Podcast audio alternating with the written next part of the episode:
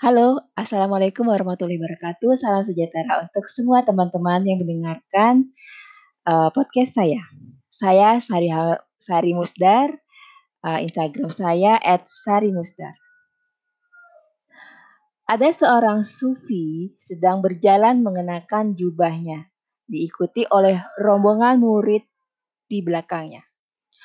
Sesaat kemudian muncul seekor anjing kurus kotor dari arah depan jalan sang sufi. Melihat anjing itu beberapa meter di depannya, sang sufi menarik jubahnya untuk menutupi kulitnya agar terhindar dari najis anjing.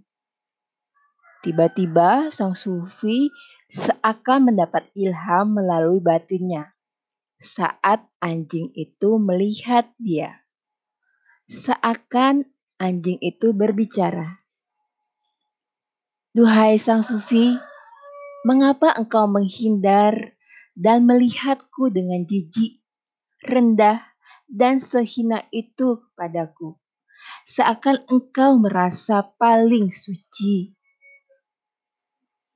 Ketahuilah, jika terkena najis dari tubuhku, Cukuplah engkau membasuhnya tujuh kali dan satu di antaranya dengan tanah, maka akan suci lagi dari najisku.